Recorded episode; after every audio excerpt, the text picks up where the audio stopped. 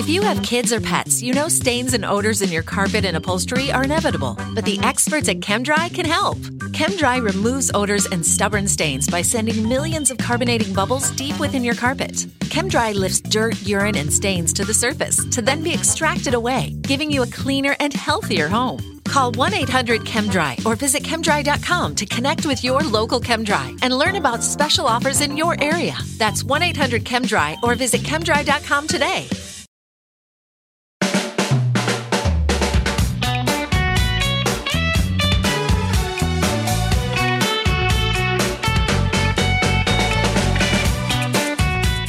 Hi, this is Pod Save the UK. I'm Nish Kumar. And I'm Coco Khan. This week, Rishi Sunak continues to be the world leader we can all be proud of. He started off the week by pissing off the Greeks. And now he's off to COP28 to walk back some of the things he's recently said about climate change. Plus, we have a fascinating chat with Kehinde Andrews, Professor of Black Studies at Birmingham University. Find out who he thinks will be Britain's first Black Prime Minister.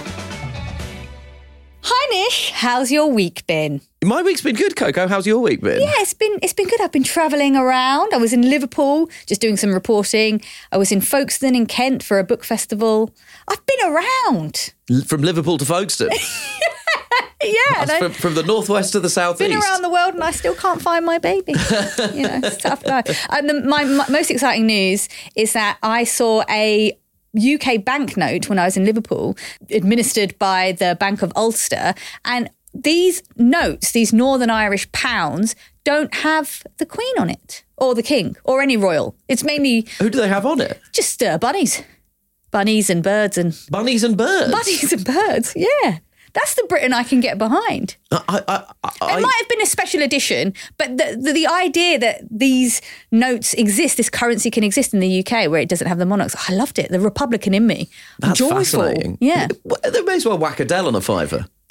Adele's a, a British icon everyone can get behind. You're never too Whack- big for whack Adele. Adele on a fiver. Why not? Also, Nish, I notice you're wearing your Choose Love jumper. I am indeed.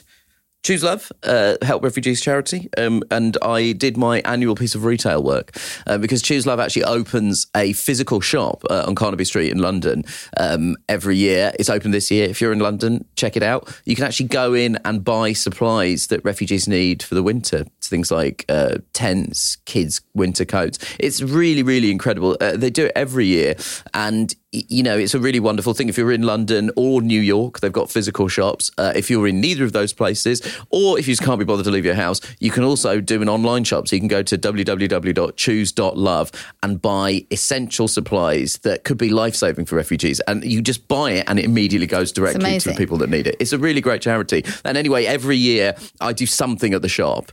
And uh, this year it took the form of me volunteering on the tills. That lasted about 30 seconds. And eventually, the safest thing for me to do was just stand outside holding a sign like the golf sale arrow guys. You I they made the like, right- they hold the big placards that say golf sale this way. I was that for the Choose Love shop. I think they made the right choice. You know, it's like service with a smile. Like you'd be very service with a grimace.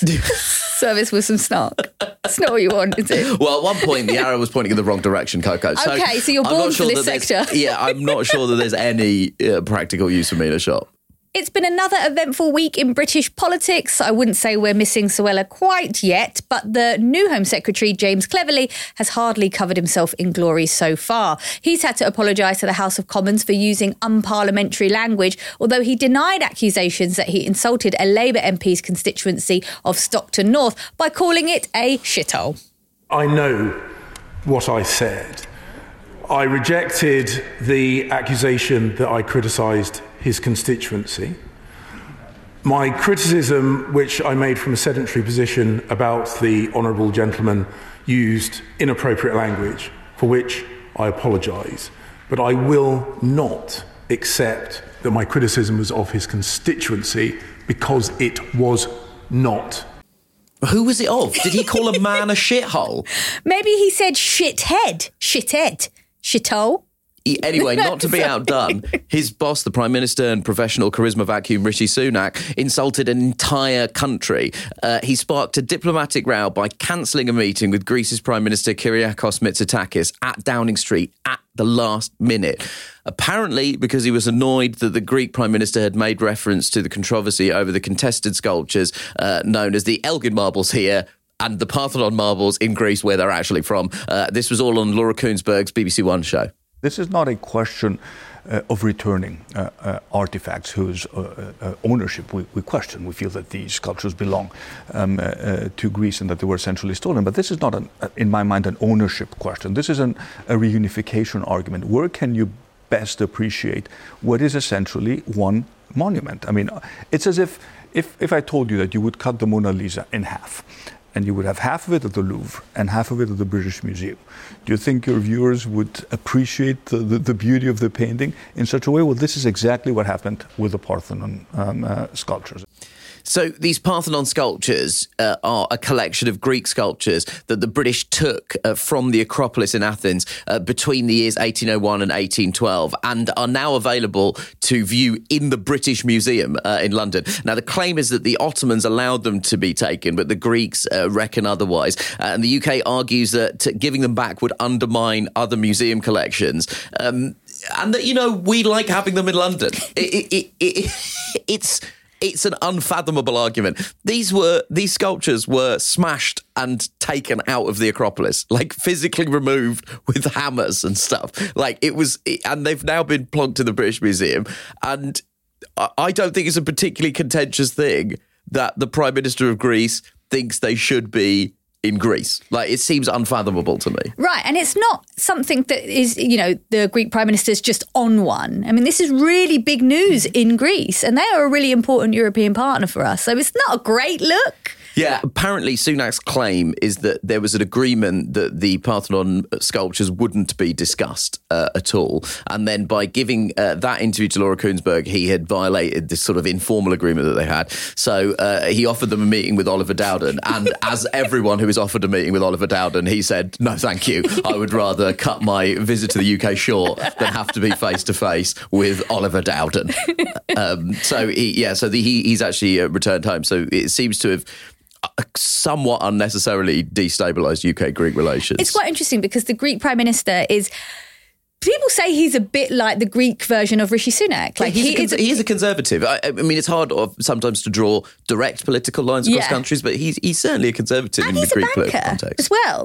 he's part of that, you know, sort of frictionless financial set. So you do sort of wonder, like, can Rishi Sunak get on with anyone? can he do anything? Well, this this is the question here, isn't it? Does he have any skills? Hmm. As a statesman, and I mean, you would say that the answer is probably not. I mean, it, it is interesting who Sunak is happy and not happy to be pictured meeting. I mean, he seemed pretty thrilled uh, to have a meeting with Elon Musk. Mm. Um, and then uh, last week at Prime Minister's Question Time, he seemed pretty unfazed by the allegations that uh, Elon Musk has been promoting anti-Semitic conspiracy theories on X. I'll tell you who else was unfazed by them: Benjamin Netanyahu, who invited Elon Musk around for an absolutely unfathomable photo op uh, around uh, sites of the October 7th terrorist attack. It, so, but that's another issue entirely.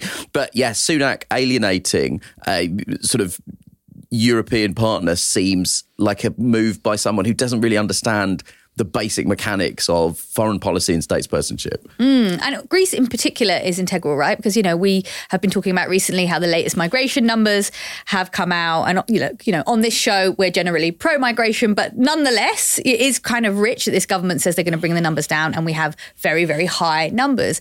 You know, they're talking about a small boats crisis. Greece is on the front line of a small boats crisis. So you would expect that given all of this, and of course, what's going on in, in Gaza, that a meeting with the Greek prime minister might be more important than like showing the world that he's down on woke museums or whatever's going on. Well, so there, you know, understandably, there's a lot of political commentators suggesting that this is some kind of a dead cat move, which is Mm-hmm. obviously this idea in politics that if you throw a dead cat on the table, all anyone's talking about is the dead cat. So it's the idea of throwing out a kind of irrelevant story that sidetracks the news agenda. But I'm not sure how successful that's going to be because I'm not sure people who can't afford to pay their heating bills this winter or get an ambulance are going to suddenly think, well, I'm very, very cold and my grandmother's extremely ill. But on the plus side, if I wanted to, I could go and see some marbles as long as I don't have to travel there by train because none of them work either.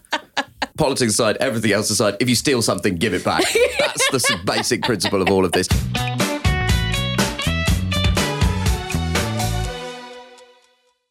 So it's with some trepidation then that we await Rishi Sunak's next appearance on the world stage. The PM is about to fly to the UAE for the latest UN climate summit, COP28, which is being held this year in Dubai. You did not mishear, Coco. It's being held in Dubai. A climate summit is being held in Dubai, a city that exists as a shining example of how much you can build if you exploit fossil fuel to the maximum and also employ what is basically slave labor. What a fantastic place. Anyway, uh, unfortunately, um, uh, that's, that's where the climate summit is being held. Um, and surely, presumably, it's no conflict of interest that the president of COP28, Dr. Sultan Al Jaber, is also the CEO of UAE's giant state oil company, ADNOC. Anyway, in terms of what can be achieved from this summit and what the main topics of conversation will be, let's find out more from our guest, Karl Mathiesen, who's the senior climate correspondent for Politico Europe. Karl, thank you so much for joining us. Thank you for having me. Um, you're about to head out to Dubai. What are your expectations for this COP? It just been coloured by a message I got from a colleague that just said our hotel is between a bus stop, two bus stops, one called Cement Factory and one called Labour Camp. So, but you know, now. there's uh, there's uh, a lot of people going to Dubai. There's seventy thousand people, and I guess we got we got shafted on the hotel choice. But um, look, I, I mean, more importantly, I think the the thing about these these global climate summits that happen every year is like they get all these expectations hung on them that are in some ways unreasonable. Like we always think this is going to be the summit that sort of saves the planet. And actually, this is just 200 countries coming along to sit down together every year and like just nudge stuff forward. And um, it, the COP is never going to be the thing that saves the planet. Like it, it'll it'll create some sense of progress, or it'll give us a temperature check of where we're at, and that signal could be good, and it could inspire markets and investors to invest more in clean energy, or it could bad and things could recede a little and then we'll come back next year. So I think like just to take the temperature down a little bit, we shouldn't expect the world to get saved in the next two weeks, either way, or, or destroyed. That's what a great slogan for COP28. We should not expect the world to be either saved or destroyed. I mean, you mentioned the word progress there, and maybe it will be incremental, but I get the feeling it might be a reversal that we're going the wrong way. Are- are- Is the UK travelling in the wrong direction, especially given it's the, the hottest year ever recorded? Are we going to look terrible on the world stage? This is happening all over the world is one thing to say. So um, I've spent the last three years reporting from Brussels, and even in Brussels, which is sort of this, you know, shining green light, uh, the last few months have been very, very difficult for green politics um, there too, because I think there's a sense amongst a lot of voters that they're worried about climate policy, that it's going to cost them too much. There's a cost of living crisis. So there is like real sort of concern in the community, and then certain political actors are responding to that, and that's I think what you're seeing in Britain is, uh, you know, a, a, a government that is really casting around for the thing that's going to shift the polls, and so there's a there's there's some gesturing towards oh we're gonna we're gonna walk back on some policies. It's kind of interesting though if you look at what Sunak has actually said he's moved back some policies around electric vehicles, gas boilers, but a lot of the UK's like climate policy still remains intact and is actually moving forward. And there's like interesting signals from investments coming in into the grid. And uh, you know, you had the Nissan uh, announcement this week where they're going to invest in making electric vehicles in Sunderland. So it's kind of weird because you've got this top line signaling which is quite negative. And then actually underneath it, what the government is doing is like mostly business as usual. And, you know, we're, we've been talking about it as a kind of like almost lack of virtue signaling. It's like the opposite of what you would expect. they're like they're they're like they're trying to make a a political case to a certain constituency domestically. How that then plays on the world stage is the real question. Like this is now now Sunak and his ministers have to go to Dubai and, and kind of own that domestic politics. Mm. And I think that's going to be quite hard for them. I think it's going to there's going to be some tough questions being asked and uh, it doesn't bode well for the COP because the UK is one of just a handful of countries that really do actually genuinely push this stuff forward year on year out.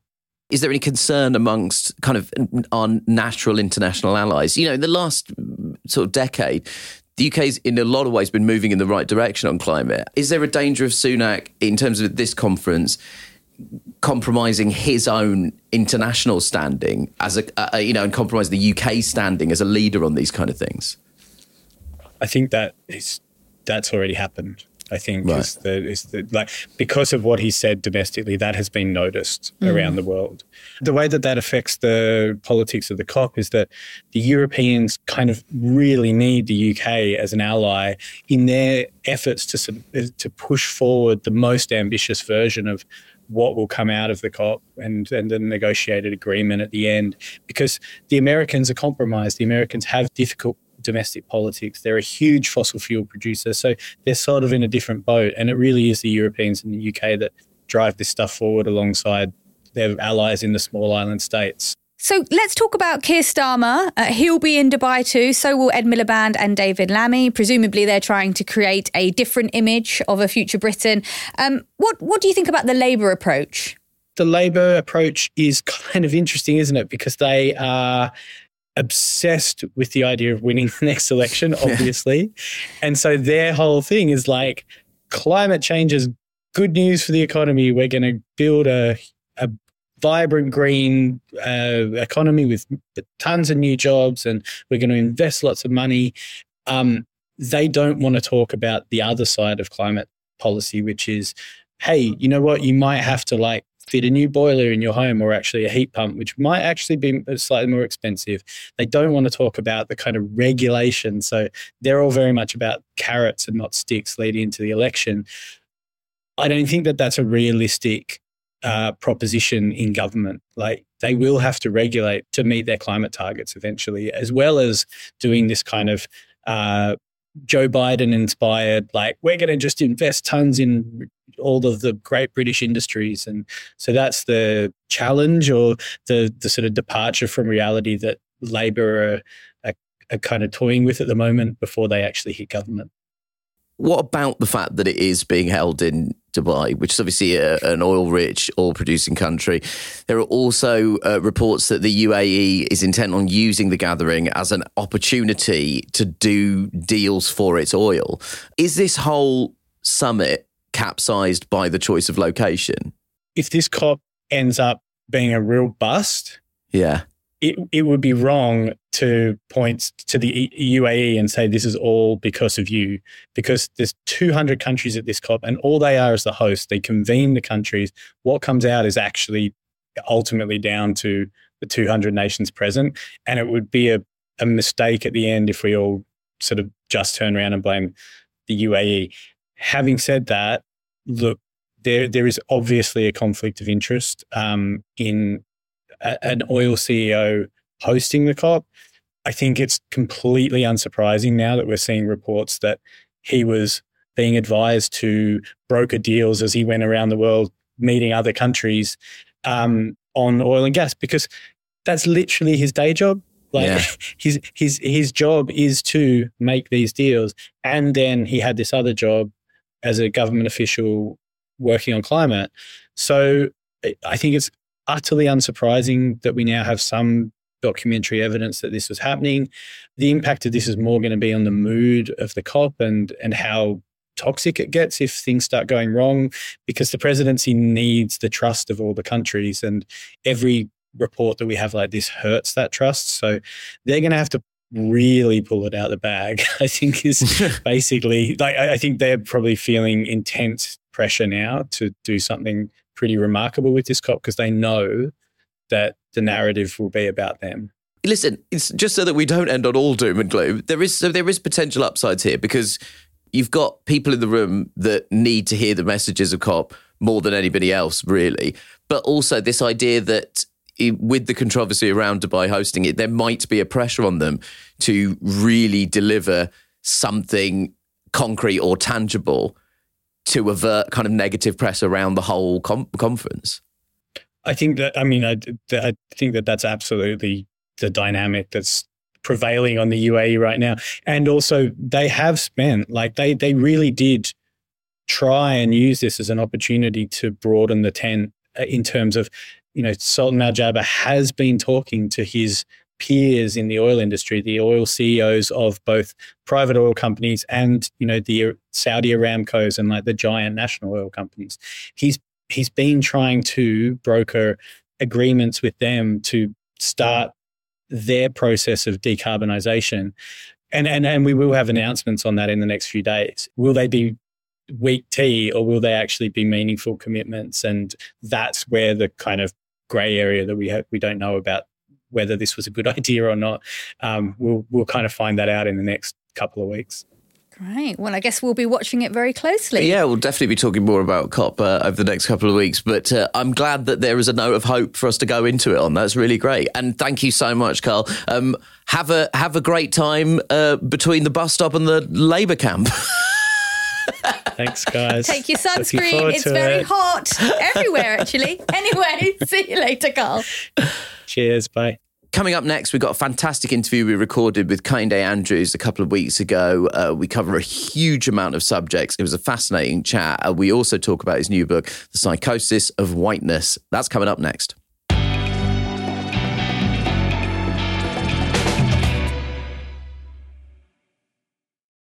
The New York Times calls BritBox the best of British telly. Stream acclaimed original series, including Payback, starring Peter Mullen Stonehouse, starring Matthew Macfadyen, and Archie, the man who became Cary Grant, starring Jason Isaacs. Plus, discover powerful new series like Three Little Birds and the return of BAFTA winning drama Time, starring Bella Ramsey, Tamara Lawrence, and Jodie Whittaker. Stream the best of British TV only on BritBox. Start a free trial at BritBox.com. If you have kids or pets, you know stains and odors in your carpet and upholstery are inevitable, but the experts at ChemDry can help. ChemDry removes odors and stubborn stains by sending millions of carbonating bubbles deep within your carpet. ChemDry lifts dirt, urine, and stains to the surface to then be extracted away, giving you a cleaner and healthier home. Call 1 800 ChemDry or visit chemdry.com to connect with your local ChemDry and learn about special offers in your area. That's 1 800 ChemDry or visit chemdry.com today.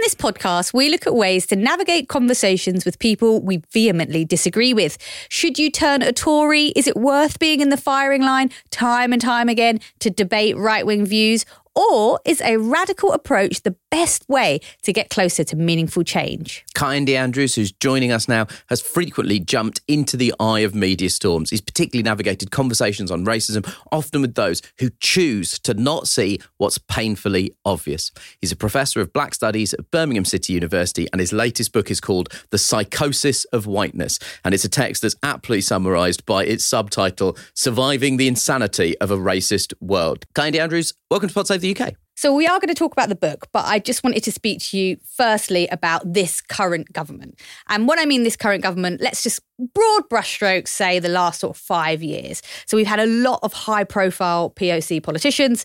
So, you know, right now, obviously, Rishi Sunak, the first uh, person of colour prime minister. We have got James Cleverly, the first black home secretary. Uh, we've got, gosh, there's so many to name. Humza Yousaf, the Scottish first minister. And, you know, previously we've had Suella Braverman and Priti Patel and Kwasi Kwasi Kwarteng? Briefly. Briefly, very briefly. um, so there is this idea that whether we like it or not, the Conservatives are doing better. I use quote marks on race than than we are. And even when I'm hanging around in kind of like you know whatever progressive lefty circles, you'll hear people say, "Look, you know, I don't like the Tories, but you have to admit it is a bit special, isn't it? It is a bit special." But your book would say no. Well, I mean, it's definitely different, right? But this is actually the, the perfect uh, example of psychosis, where you have the most diverse government in British history and also the one pursuing the most racist immigration policy. And those, those things aren't disconnected. So actually, the real identity politics, which they've really got from America, is if you want, you get a black or brown person to, to say and do the racist things. It's not a coincidence that they have to have somebody brown in Home Yeah. Secretary. They literally had to move Cleverly to Home Secretary because this immigration policy is so racist. A white person couldn't do this, couldn't do Rwanda, couldn't do the barges. You need a black face for that. It's also not that new. So the British Empire, most of the people that ran the British Empire were black and brown functionaries, right? At the time of the Amritsar massacre, uh, the British army in India that were shooting people were 60% Indians. So it's not even that new. It's just we're seeing it come home into England and it's really quite devastating. And I, and I, my, the, my worry, my actually, I put a bet on it. The next, so Starmer will win the next election, but after that, the first black uh, prime minister will be none other than Kemi Badenoch. And it'll be like literally the worst moment of race of racial politics in the United Kingdom history. So, do you think that the the idea that you should assess a party by representation is just defunct and just ridiculous, and we should let go of it, or do you think it does actually matter? I'd rather have all white politicians making better laws. to be to be quite honest, because it, and it, this is this is this is what identity politics has become. It is your black and brown figures, and you know nowadays you can't you can't you criminalize use of words like coconut, Yeah. as Negroes, all these Yeah. kind of things. But I don't know. I mean, what when people are literally put in their position because they are black or brown, and they are put there not only because they're black and brown, but to do bad things to black and brown people, they should be we should be able to criticize them quite heavily. I would think. Let's talk about the use of the word uh, coconut because um, as we, we, we're actually recording this interview a couple of weeks before uh, before it comes out, and the weekend that's just gone, um, there was obviously a, a huge protest um, calling for a ceasefire in response to the war going on in Israel and Gaza, and the police handling of those protests has been sort of heavily questioned, and there was a use of the word coconut referring to uh, political figures, uh, specifically Sunak and Braverman. For people not familiar with that word, it's used uh, to describe somebody who's uh, brown on the outside and white on the inside. And there's now, I, I I actually can't believe I'm saying these words out loud. Like, I can't believe I'm saying these words. Like, it's, I feel like I'm having an out of body experience. uh, but there, uh, there is potential for this to be an alleged racially aggravated hate crime. And there is some legal precedence for this. In 2010, a local councillor in Bristol was found guilty of racial harassment for using uh, this term. Uh, Kehinde, in my experience of using the word coconut and being described as a coconut, I think they're going to have to lock up everyone in Wembley, like every Asian uncle and aunt who's uh, who encounters a child that did an English degree is going to fucking jail. like, what, what's happened here? You, I mean, you, you, you, you study race, racism. How can you possibly explain to me what the fuck is going on? No, it's madness. I mean, come on. I mean, this is this. They call us snowflakes. I mean, look, coconut's an insult. Don't get me wrong. I've been called it. It's not nice, but it's a, a crime. I mean, Yeah. that's, that's insane. And if you think about, and this is, is there's a there's a serious point where a lot of these terms, whether it be coon, hash, negro, coconut, whatever, they come from anti-racism. They come from black struggle. I mean, coconut is basically Fanon's black skin, white masks. Where Yeah. you're saying, well, look, somebody can be black on the outside, but actually, if they do the same things as, as, as white, if they pursue the same policy, they want the same things as white people, then wh- wh- why are we why are we celebrating them? Why are we celebrating diversity? So, okay, right. This is a bit of a long story. I hope you're ready. A little while ago, I made a joke online that has subsequently been deleted because I delete my tweets. I believe in second chances, everyone. Um, and I said that Sajid Javid probably gets lemon and herb at Nando's. It was a stupid little joke. It's meaningless. Probably true. it's probably true. And I think I got dragged maybe for days for for that. And you know, and actually some of the conversations I had afterwards about it were they did give me pause for thought and I wanted to discuss some of them with you. So one of them was like, I understand the point that you're making there about the Saj. It's funny talking about him now because he's quite mild compared to who we've had. He's quite level ironically. now that we've served up Suella Vusa extra hot. Oh, um, bring back Sedges. And someone was like, "But but why can't why why is the Saj worse to you than Theresa May? They're both awful. Why do you hold him to a higher standard? Is that not in and of itself racist?" What my brain anyway. No, well, I mean, because you would expect someone who's gone through experiences, who had, you know, this is our lived experience. So you- you'd think, like when Priti Patel makes laws that she wouldn't be in the country. Yeah. you'd think you'd have a bit more sensitivity, right? I mean, I wouldn't be surprised if she deported herself eventually. This is part of the thing we shouldn't expect. We shouldn't expect all black and brown people to look to to, to be on our side. Never has been the case historically. It's not the case now. Um, there are there's a group of people who, who either are elite or want to be elite or want to be Tories, etc. It's not a coincidence that when um, Rishi joined the party in what two early two thousands, Yeah. there was like one black and brown Tory MP. Yeah, there are loads of them. There's Yeah. that's not a coincidence. That's a purposeful strategy. I so they get their genuinely, agenda. honestly, I'm glad you said that because I have moments sometime. I'm like, where are you finding them?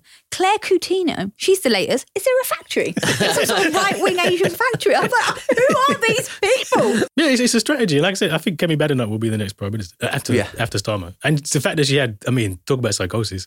She was supported by Britain First uh, for the Wow. fascist the fascist party wanted a black woman as, as prime minister.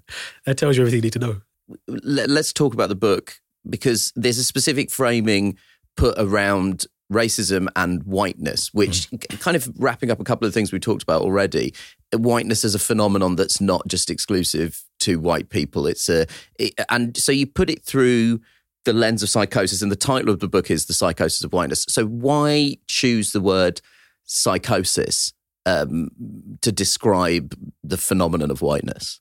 Because there's no other there's no other word to use, right? I mean, I was on the first piece of media I did was on um, Politics Live, and there was a, a, a black um, GB News guy, um, but he was really like, "You can't use the title. Why? Why are you just you're just trying to to to get clicks?" Like I'm a professor, right? I don't just I'm not actually a shock jock. I have a proper job, so you know, if I, I didn't just pick a word randomly, this is the only word that makes any sense when you think about what whiteness is. It is entirely delusional. It is. Um, this is why I'm saying it's it's it's immune to facts. You can put all the facts out there that you want. I've been on TV, talked about this, been in community, talked about this, been in schools, I've been or every there's there's there's no rational way to deal with whiteness. Um, so that's why it's like a psychosis, and and that's essentially the argument. of The book is we've been on the right side of the argument for 500 years. It hasn't really got us anywhere because we're trying to do the wrong things. You can't convince people who was trapped in a psychosis. some of those wrong things you sort of talk about are performative anti-racist actions and unconscious bias training in the workplace. I mean, those are well-intentioned schemes, Yeah. but you don't think that they're effective. No, I think the, the the basic thing we've done is we've tried to convince those people in power, convince the majority that we should change, make it a moral issue. And can you, you know, can you teach racism out of people with anti-bias training, with education, with Black History Month? Can you? That's kind of the approach you've taken. Like the more people know, the more we that we can convince them not to be racist. And that's nonsense. that is not how it works. Society is racist because we need it to produce the the goods we have today. Slavery happens because they need to produce cotton, etc., sugar. Today, the poorest parts of the world is so-called sub-Saharan Africa, and the richest parts are the West. White people at the top, black people at the bottom, everybody else in between. That's necessary because we need to take resources, we need to take labor from Asia and China, etc. So we racism exists because it is the economic system, and whiteness and the ideas that, that keeps it in, in place. That's produced by the system. So the idea you can change the way we think without changing the system is that that is a fantasy. So whiteness and capitalism are essentially inextricably linked. Oh, 100%. You cannot separate capitalism from colonialism. It's not an accident that black people are enslaved. It's not an accident that the empire enriches the West. All these things are, are, are connected, and the whiteness comes to comes into being to justify it. To justify why is it that the life expectancy of white people is like 80, 80, 80 years, and the life expectancy in Nigeria is 54. Yeah. We justify that through white. That's what whiteness is. It's a set of ideas. And not just for white people, many of us embrace it. Kemi Badenoch is a perfect example Yeah. of, of somebody in the grip of the psychosis. If we just take the post 2008 politics in the UK and the US, you can see the two of them are inextricably linked because you've got, you know, if you if we weren't talking about stopping the boats and talking about immigrants taking our resources, we would be able to have a conversation about how the public finances were essentially asset stripped to pay off debts accrued by the deregulated financial sector. Yeah, exactly. I mean, you think about this is this is and actually this um, identity politics of the right kind of starts with Thatcher when they want to get rid of um, social democracy. They want to cut the tax rates. They want to, you know, and then since what you've seen since that massive cut in tax is that obviously hospitals don't work as well. There's there's no housing. There's no stuff stops working when you stop taxing rich people. Yeah. But what they've done really well is they blamed us. No, it's immigrants, it's migrants. Stop people coming in. And so your average person believes that the problem is is, is you and me, is you and me, Yeah. not the rich people who keep taking all the money. Right? I do want to talk to you about the title of this book, though, because I, I it has attracted some controversy. Um, mainly, it's around the word psychosis. Is it ableist? I know you talk about this in the book, but just for our, our listeners, I wondered if you could you just explain why you decided to go with this. Actually, the history of psychosis is polit- more political than it is me- uh, medical. So, in the early 20th century in, in the States, it's about rich white people, white women. Black people aren't seen to be mentally developed enough to have a psychosis, right? It's only really in the 60s that it shifts when you have black power and civil rights that they start to say, oh no, there's something wrong with these people. They, they, they, and there's a long history of the idea that black people want to be free means we're crazy, goes all the way back to slavery. And so psychosis shifts and becomes a label for us and it becomes the psychosis we now think of. So I wanted to trouble the notion of psychosis. Psychosis is not this objective thing we think it is. And it has been applied. I mean, black people are about seven times, between seven and 14 times more likely to be diagnosed with psychosis and to be um, sectioned under the Mental Health Act. So I, I purposely picked it because it's, it's, it's something we need to rethink. Also, I would say you do talk about being something of a provocateur in the book. and I did want to ask you about that. You know, you go on TV and you argue with Piers Morgan. One, why? like, genuinely, like on a personal level, h- how is that for you? And on uh. a kind of political level, do you think that work is still important? I enjoy it. to be honest. Do you, do you actually do I it? really do. Well, I think I say watching the watching him turn red um, made me understand yeah, what yeah. the term gammon meant. I mean, I really get um, But uh, no, because again, this is what what are we trying to get out of these things? I don't go on there trying to convince him. Like Yeah. that's that's pointless. I know you're not going to convince Yeah, him. Um, I go on there. Well, every time I'll have a set of things I want to say or something. And actually, interestingly, in those kind of spaces, you can get so much more stuff. Like BBC, you can't say half the things I say. I, I, Yeah, I right. so we had a whole thing about psychosis awareness on on GMB. Uh, I said the British Empire is worse than the Nazis. I could never have done this in any other place. With Piers, I actually got. I knew I knew exactly what. At some point, you just know exactly what he's going to say. Yeah. So I set up the British Empire is worse than the Nazis. I I knew if I say this, he'll say this, and I can say this. Yeah. And then it would hit explode, and that'll be the headline. and then you've got this idea out there, which otherwise wouldn't have been out there. Because people put a lot of stock around the idea that it's like, you know, at Christmas, talk to that racist uncle and persuade him. Yeah, I mean, do you think that's a waste of time? Completely. Right.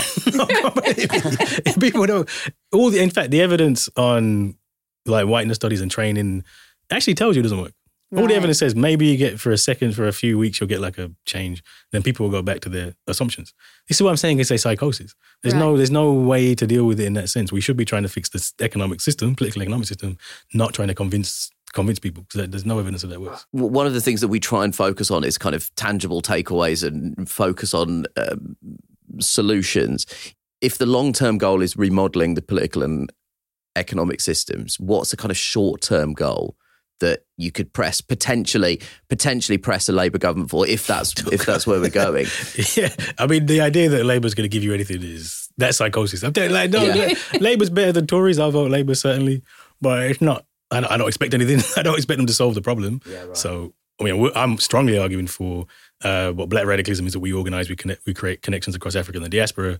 We're hoping to ha- have um, for Malcolm X's hundredth birthday a Congress of African People in 2025 on the continent. I haven't got a venue, which is why I haven't really told anybody. Um, but this is the long term. That's what we should be doing. Trying to get allies and trying to get more, even more black professors. It's not a bad thing, but it's not a thing that solves the problem. And too too often, what, what happens is we get stuck with this trying to fix the symptoms because the symptoms kill us, right? So, um, but if you don't actually fix a disease, then you just always, always, always going to have the have the same problems reoccurring. But I mean, you know, you work in academia. Mm-hmm. There is definitely a role for education, right? How else do you wake people up? Unless you tell them, no? Yeah. I'm the most reluctant professor in the world. in fact, I very rarely use the title, honestly. Yeah. Um, because, and what I've started thinking about as a, as a metaphor is that the professor's like slave preacher.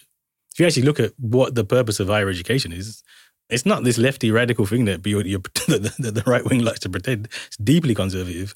You're just getting students in debt. It's hugely problematic. I can, anyway, I won't go into a lot of detail, but in many ways, it's similar to a slave preacher. Like the purpose of the school system is to keep us passive, keep us in the system, and that's why I get. That's why I have my my role. But also in the more positive sense, it was often the slave preachers like Nat Turner in America, uh, Denmark Vesey, um, Sam Sharpe in Jamaica, who led rebellions because they had privileges. They were the ones who could read. They were the ones who could congregate in large groups of people. They could travel behind between plantations. And most slave preachers just slave preached, but there were those who took their privilege and kind of try, used to undermine the system. So that's that's the only reason I stay in academia. just on a personal level, is that lonely. I don't want to. The man you... says he debates Piers Morgan for fun. so that tells you how much he's no enjoying hobby. it. I have no hobbies. it, it, there's various references through the book of my current employer. I'm trying not to lean too hard on that, but there's there's various references to my, my at time of publication employer. Do you is there do you feel quite do you sort of feel isolated in not just your specific institution, but in higher education as as a whole? Yeah, I'm trying to get fired, but they won't do it. I, have read the book. Please, I don't think anybody's ready. I think that's the problem. What's about once the managers read it, maybe they. but actually, part of the reason for writing it was to kind of to point out to people that it's actually lonelier when you try to make it in these white institutions. I mean, there's so few black professors. There's 160 in the whole country, 45 black women professors. That we actually can't all get on a plane together, just in case it crashes. Then there'll be no, there'll be no and it won't even be a big plane. It's like a plane with like those little, yeah, little propellers, yeah. propellers on it. Um, I'm the only academic, still the only academic professor in the university, um, in my own university. I have been for years. If I was just being an academic and, and that was my I'd, I'd have gone crazy a long time ago. Right. What keeps me sustained is that I do it's community. It's, it's we have international networks. Obviously, I do my job. Don't get me wrong, but, but mo- I I don't find um, like even even things like um, worth value. I don't find that in the inside the university. I find it outside the university, which makes me actually makes me much happier. So that's what I'm trying to say. To so it's essentially your status that your professorship grants you it's the satisfaction you get is what you're able to do with that status, right? Outside of the institution, potentially. Yeah, and that's, I stress outside because, to be quite honest, the status inside hasn't hasn't got me much. in fact, since I got professor, made it got worse. I actually had to go to the press about racism because it was that bad in the university. I was, uh, you know, I was really upset. to get counselling about it, um, and I went to my mum and I told her the story, and she was like, "Well, that's what being black is," and kind of walked off. And I was like, wow, I expected some sympathy. there, was no, there, was no, sympathy, but it, it, taught me a lesson. I expected to be treated properly by a race institution because of my professorship. Forget it, you can't do that. And actually, since then, I've taken a step back and it's like, well, look, it's a job and I'll do what needs, but I can't, my relationship to the place has changed, but in a way that actually makes me much more whole. And well, I think this is for all of us. But if Kemi uh, Badenoch became took the highest office, do you think she she could be immune to this? I think to some extent, because the, when you're in these spaces, even if you can get success, like Kemi will get success, there'll be a time, there'll be a moment. Like Britain First don't really like Kemi Badenoch. Yeah. They like what they what she can do for them. Yeah, yeah. And at some point, it will go, it will come crashing down for everybody. What makes you hopeful in, in, in amongst all of this? Where do you? What makes you hopeful and keeps you dr- driven? Yes, I'm actually incredibly hopeful. So radicals are always hopeful. I'm just saying if we keep doing the same things, it's yeah. not going to, that's the definition of madness, right? That's the wrong thing to do. What gives me hope is that I think people are now realizing that you can't get change. And I think for the last 40 years, 50 years, we really have can we reform things? Can we get more representation? This government proves beyond a shadow of a doubt that representation does not mean things get better. So I think we, we this particularly younger people are seeing that, like Malcolm X said, this system can no more provide freedom, justice, and equality than a chicken can lay a duck egg it's just not meant to do it, right? And once people understand that, then we'll start to say, well, let's do the, the revolution, but let's build the radical practice. Um, you, what, this, I'm actually not a critical race theorist. Surprise, surprise, surprise. Like critical race theory is, not, is one thing which I don't do, um, but everybody black does apparently. But one of the things from critical race theory is um, the idea of interest convergence. So the only time you get big changes is when the interests of um, minorities converge with the interests of the majority. That's what we should be thinking interest convergence, not allyship.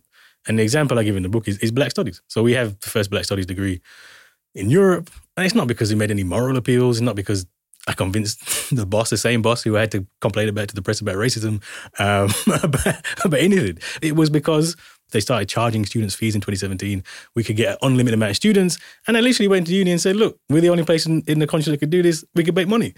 And that's how we got black studies, right? Interest convergence. None of the people who did that were allies, as I later found out, obviously. but, but, but that's how you get change. So if you really do want to have change, we should think much more about that rather than trying to convince people to be on our side.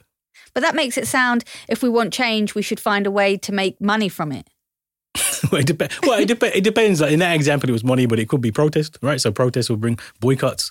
Bristol bus boycott in 60, uh, 63, that was interest convergence. Yeah. So yeah, this this protest, it's the economic argument, those kind of things. There's not one positive change that's happened because we've convinced the people in power that it's the, the right thing to do because for moral reasons. It's always about economic, politi- political pressure, those those kind of that's how you get the change you want. That makes me a bit hopeless because um, I really care about the planet Earth, and uh, I sometimes have this moment being like, what could be more self interested than saving the planet? So that you don't die and I've, I've, I've been surprised how little that has worked. So you know that idea of making people see that social justice is in their interest is it's hard. no, but that's again, and actually, so much of the climate is is about white supremacy. The idea of constant growth, the idea of the way you have to treat the land, the idea of this exploitation of the earth is again intric- intricately linked into uh, white supremacy, which is why it's impervious to, re- to reason. You'd think it's pretty obvious, like we're all going to die. you should do something different. But so again, my strategy for climate change that's not going to work. Doesn't work. Uh, so the protest is one. Maybe you can push that way. What we should be pushing is the Green New Deal. It's good for the economy, etc., etc. Yeah. That's that's the argument's going to win. That's that's yes. how you're going to get the changes that you need because it's not going to be a moral a, a moral. This makes sense because we don't do things rationally. In conclusion, bribery. That's the new PS UK campaign. Bribe a white. hey, you said it. Kehinde, thank you so much for joining us for an interview that somehow I think is going to get all of us fired. yeah, at last. Thank you. Hashtag bribe a white. So that was Kehinde Andrews. He's the author of The Psychosis of Whiteness Surviving the Insanity of a Racist World, out now in all good bookshops.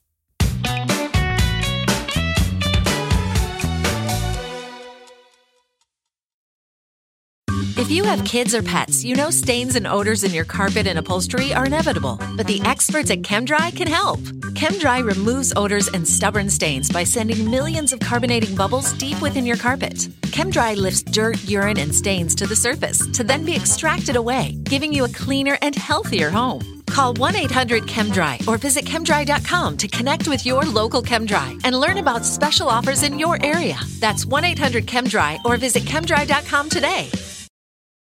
Whether you're a morning person or a bedtime procrastinator, everyone deserves a mattress that works for their style. And you'll find the best mattress for you at Ashley. The new Tempur-Adapt collection at Ashley brings you one of a kind body conforming technology, making every sleep tailored to be your best. The collection also features cool to the touch covers and motion absorption to help minimize sleep disruptions from partners, pets, or kids. Shop the all new Tempur-Adapt collection at Ashley in store or online at ashley.com. Ashley, for the love of home.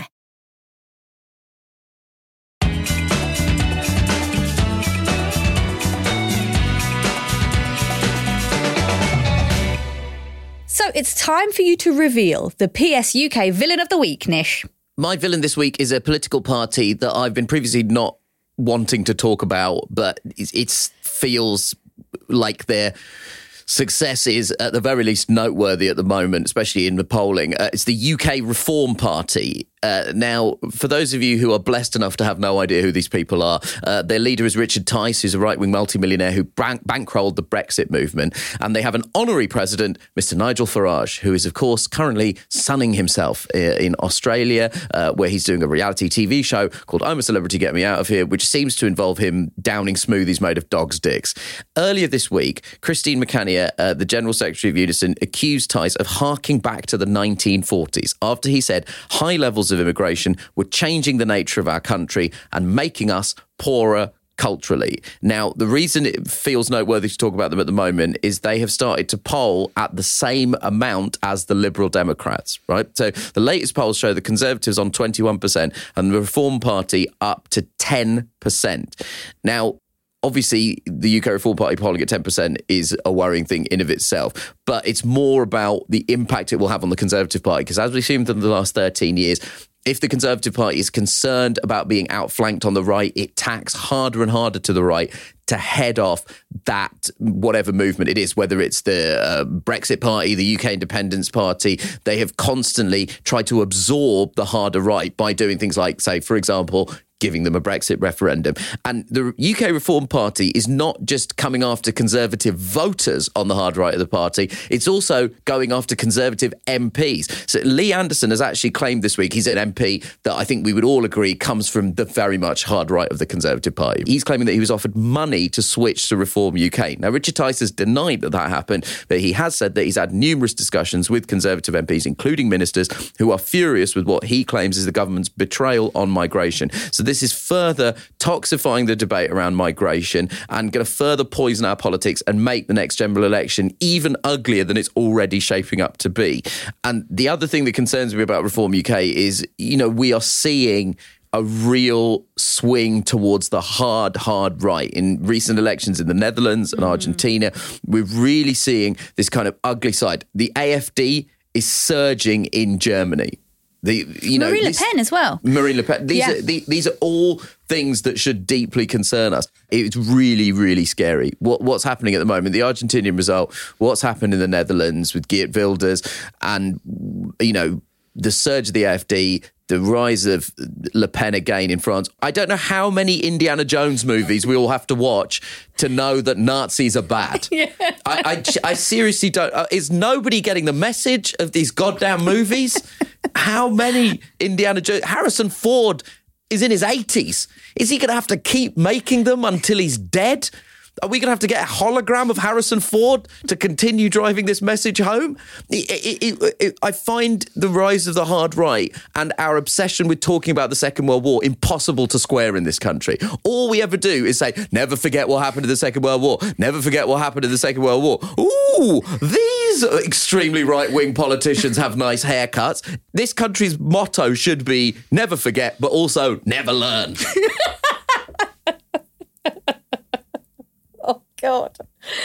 For legal reasons, I should clarify I'm not calling Reform UK Nazis. My hero of the week is is is someone who has been trying to take a stand against exactly what you're talking about. So uh, my hero of the week is Nick Lowles. He's the managing director of Hope Not Hate, which is a group which campaigns against racism and fascism. So I'll be honest, I only recently came across Nick Lowles online. I'm aware of uh, Hope Not Hate.